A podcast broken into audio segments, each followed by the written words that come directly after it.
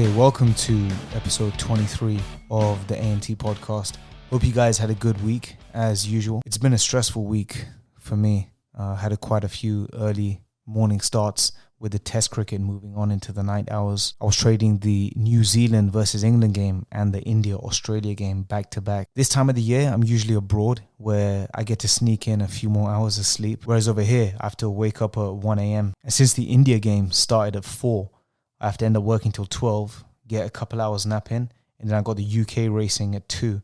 So I'm working around 15 hours a day. Now, through the winter, I don't really trade UK racing, but this year I made a real effort to brush up on my jumps racing. I think I touched on this before in a, in a previous video. So that's been paying real dividends. But having said that, given how full on my schedule's been, I have kind of made the mistake of overstretching myself and just overworking. And it's no doubt taken a toll on my results. It's no doubt had an effect on my decision making. As of last year, I've gone through, I've gone to real lengths to improve my trading. And I've gone as far as to keep journals, which I promised I would do on a daily basis, but that's proven to be quite cumbersome. So every time I have a bad session, instead, I make an effort to write down exactly how I was feeling, what I was going through at the time, and what made me make those decisions. And if you do that for long enough, the same themes tend to creep up every time uh, something bad happens, um, and a pattern starts to emerge in your betting. And the constant theme that underpins all my bad days always comes down to greed and addiction somewhat. As I said earlier, this past week was littered with opportunity, but it meant that I was working 11 hours through the night, followed by four hours in, four hours in the afternoon. So I was just overstretched. Now, Saturdays, I usually wake up early anyway to trade the Australian racing. But there's a big difference when you have to do it for five days in a row, eight hours at a time, compared to doing it once a week for only a few hours on the Australian racing, where you only need 30 seconds to a few minutes of concentration at a time, as opposed to eight hours at a time, where you have to concentrate and be able to read a game. So I really overestimated my workload and to my detriment it had an effect on my results. My results were compromised. So the first couple innings on both matches i worked myself into a good position and ended up giving most of it back in the latter half of both games. And when i tally up my end of week profits they're quite underwhelming for the amount of hours i worked especially when you compare it with the week before where I made double the money and I literally worked half the hours. So I hope this drives home an important point. The more hours you work doesn't necessarily translate to more profit in, in this line of work anyway. Um, and especially if you're working through the night at unsocial hours when your concentration and your ability to make optimal decisions is seriously compromised. So for the remainder of the New Zealand um, the New Zealand Test cricket schedule, I'm either going to sack you off completely or just trade the first 50 overs or the last 50 overs so that it coincides with the India Australia series. And that way I'll still be fresh for the uh, horse racing in the afternoon. So, in the short run, uh, in the short term, it may look like I'm leaving money on the table. But what I'm actually doing is safeguarding myself from making any potentially disastrous decisions, which can easily happen when you're irritable and tired and avoiding those are much more important to the bottom line at the end of the year. Okay, so with that out of the way, I want to talk about something that's really been taking the internet by storm as of late. So I'm going to show you guys a few pictures and I want you to point out to me anything that stands out. Well, before your blood starts rushing, those women you just saw are not real. They're computer generated images using artificial intelligence. Now, making those images involves something called using a deep neural network, which is a computer system which mimics the way the brain learns. And the systems are trained by being exposed to large data sets of real faces, and they're then able to produce images uh, which are pretty much indistinguishable from real life. And the punchline is you can do it yourself just by using text prompts. So let's have a play around with it ourselves and see what we can produce. Deep AI is one of the most popular, one of the most known out of all these image generating AI tools. So we're just gonna try something completely random. Let's try Pikachu. Um, sitting in McDonald's. See what we get. Okay, well, he's not sitting in McDonald's, he's sitting outside of it. But um I mean, yeah, that's just totally AI generated. That's just that's not even real. Let's just let's try something else. Elderly lady, green eyes. Oh my goodness, what on earth is that? Bloody hell. All right, that's no good. But the thing is with the with the AI, you need to game it in a way. You need to kind of unlock um, the the images. So you need to game. You need to write the right text prompts. So if you look at some of the examples of what other people managed to create, um, like this, for example, look how realistic that looks, as opposed to well, mine looks pretty realistic when it looks pretty daft with uh looks like makeup, whatever that is. Um, here's another AI image that's been generated. There's some pretty cool ones here, actually. So is that supposed to be an elderly Usain Bolt? I think it is. But yeah, pretty wild. Can you imagine the danger this spells for those OnlyFans girls? Um, literally, who they they can literally be replaced with ten out of ten models, and it's not long before we have an army of bots flooding uh, all of OnlyFans and then just outsourcing the conversations to some guy in South Asia who's going to be rating and responding to dick pics. AI is even being used to replace workforces with rising labor costs. Businesses who operate at scale are able to sack off most of their employers and then just put machines in place. And it's already happening.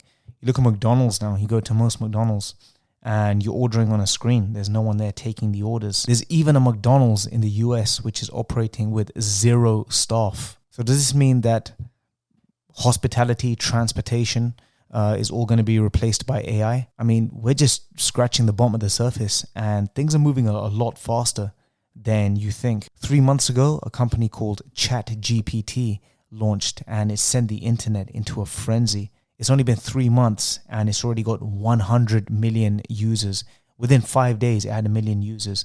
And to put that into perspective, Netflix took 40 months, Twitter took 20 months, Facebook took 10 months, and Instagram took three months. So it's the fastest growing platform in the world, and it's already valued at $29 billion. I think Microsoft have a $10 billion investment in it already. Whilst it's still free, I recommend you all go and have a play around with it.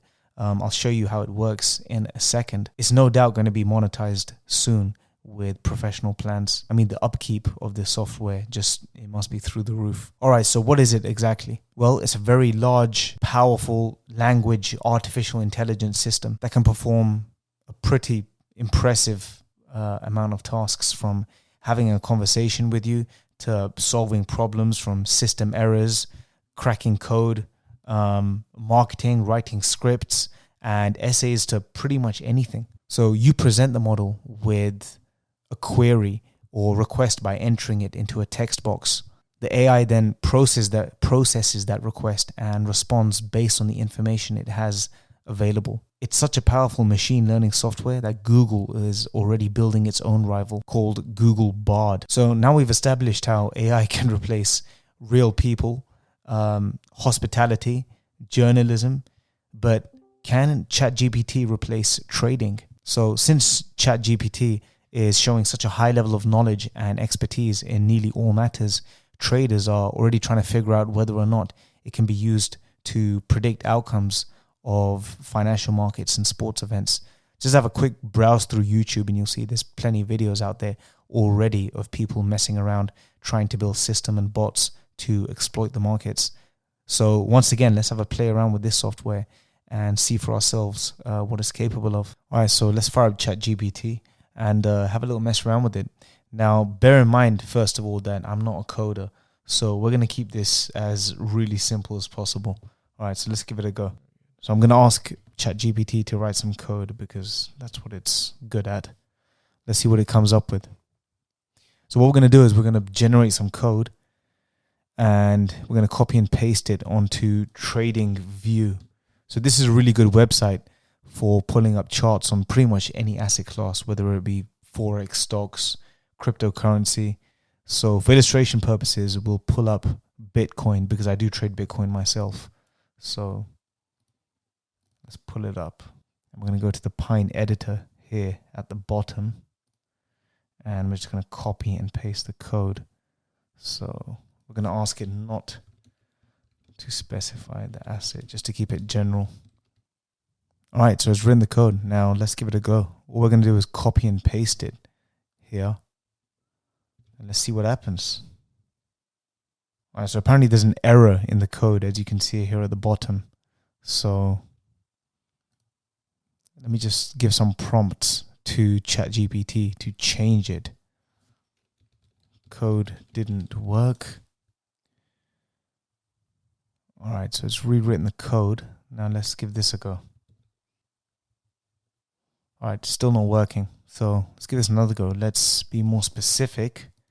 And given that uh, TradingView is just updated to version 5, um, I think ChatGPT is a little bit behind. The information it has is up to 2021. Um, I only know that because I was playing around with it earlier and it couldn't give any predictions um, past 2021 because that's all it had data for. And there we go. Now it worked. As you can see, if we zoom in, it tells you exactly when to buy, when to sell. All these prompts here when to buy, when to sell. And then if we look at the performance of this strategy, plus $30,000 profit, 30% profit, well, 25% profit. I think it's based off a $100,000 bankroll.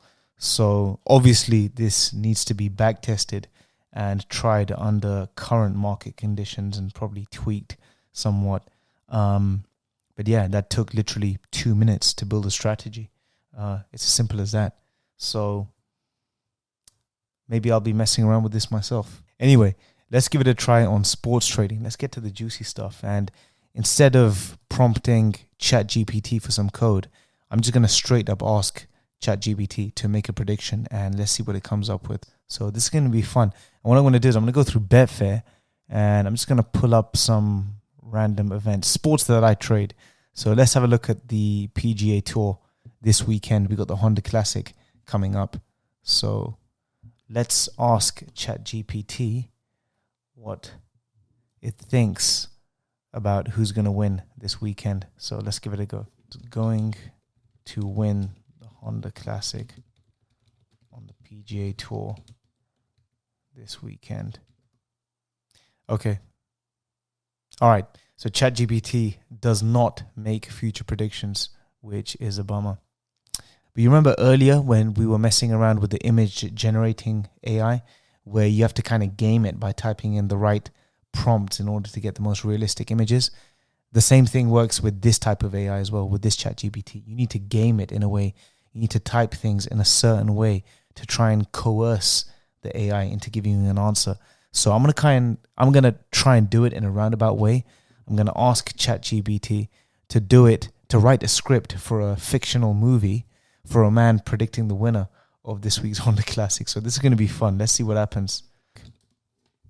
All right, this is to be fun. A man named Tom is sitting on his couch watching the Honda Classic, taking notes and analyzing each shot. Conditions look tough. I'm leaning towards Brooks Koepka. All right. So the AI is instantly wrong because Brooks Koepka isn't even playing this weekend. He's not even on the PGA Tour anymore. He's joined the LIV Tour. So this is the problem with AI. It can only make predictions based on information it has on hand. And if you remember, as I said earlier, it only has data up until 2021. So I'm going to ask the AI to stop generating and I'm going to tell it, ChatGPT, to rewrite the script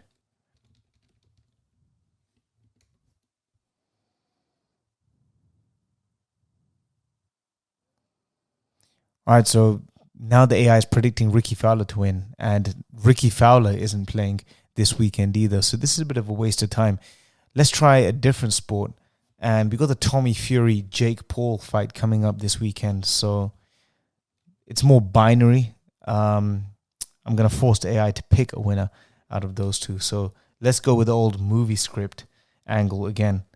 It's right script for man predicting the winner of Tommy Fury and Jake Paul.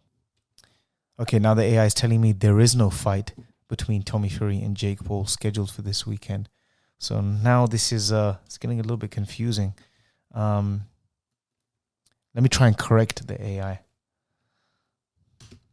Now the AI model is saying I do not support predicting the outcome of violent or physical altercations. It's important to prioritize safety and respect for all individuals. Wow. Okay. So I think ChatGPT might have a conscience. Okay.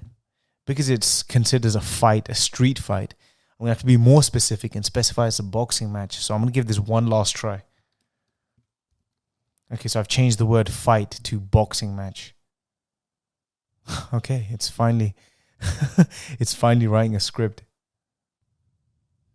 This is pretty interesting. It's giving a pretty good breakdown. It's like two pundits going back and forth.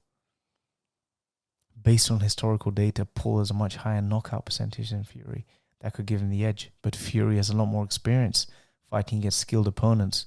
Well, that's bullshit. Ladies and gentlemen, we have a unanimous decision. The winner of the fight by a narrow margin is Tommy Fury. so there you have it. There you have it. I managed to coerce ChatGPT into making a prediction, and it's chosen uh, Tommy Fury for this weekend's fight. So we're gonna have to wait to the weekend to see if that comes to fruition. But um, yeah, we're not prompting it for any code for sports. I'm just asking for straight up predictions.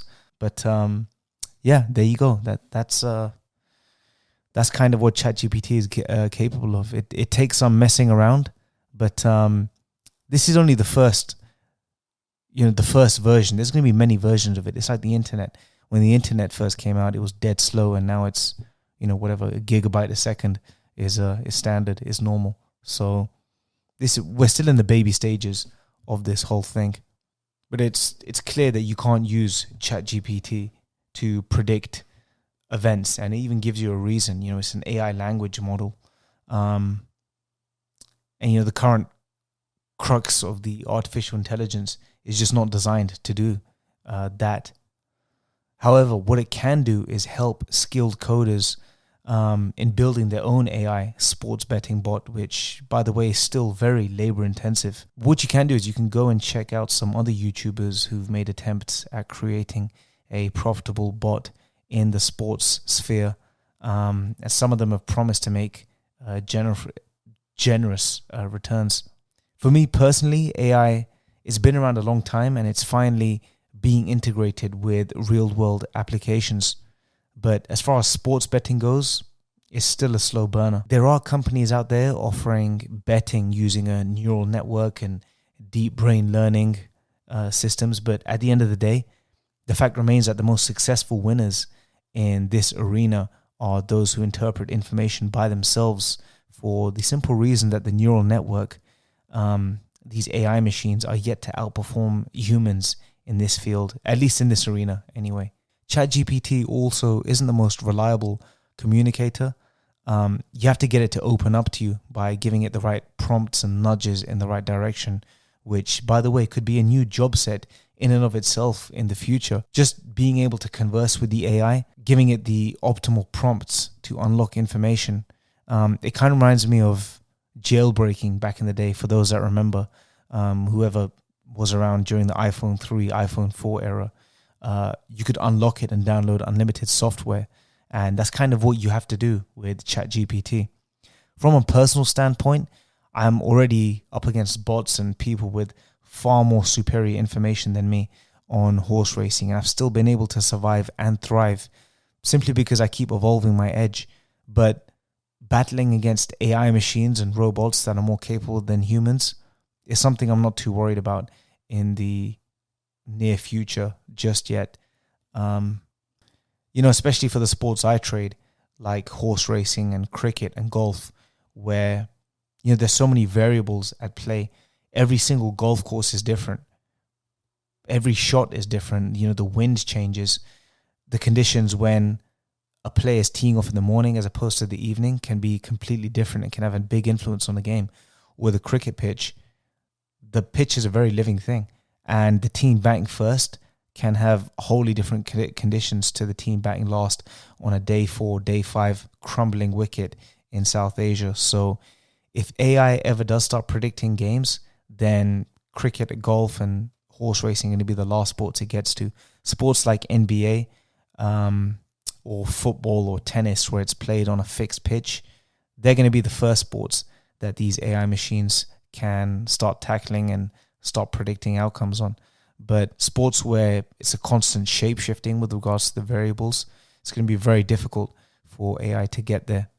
But I'm always keeping my ear to the ground and always interested in new developments in this space. I think AI has, it already has real world application with regards to manual labor and potentially writing scripts. Um, but that comes with its own set of dangers because, like I said, the chat GPT has gives information based on data it already has, which is limited. So it can regurgitate just absolute garbage. So there is that element of human touch which is required. And when it comes to replacing labor, no one's really going to want to go out to a restaurant where it's all robots. You know, it's that human experience which makes your you know interactions just that much more special when you want to go out. So I don't think people are that going to be that inclined to go to a restaurant and dine out where it's going to be robots serving you food. So yeah, in the real world, it's definitely applicable and it's definitely here to stay.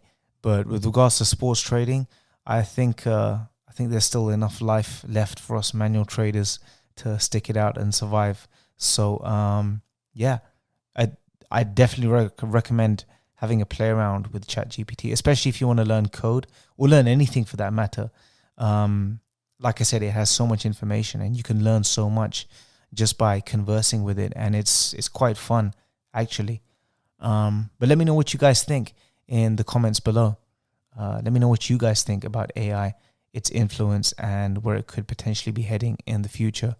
And don't forget to like, subscribe, share where possible, and I'll see you guys in the next video.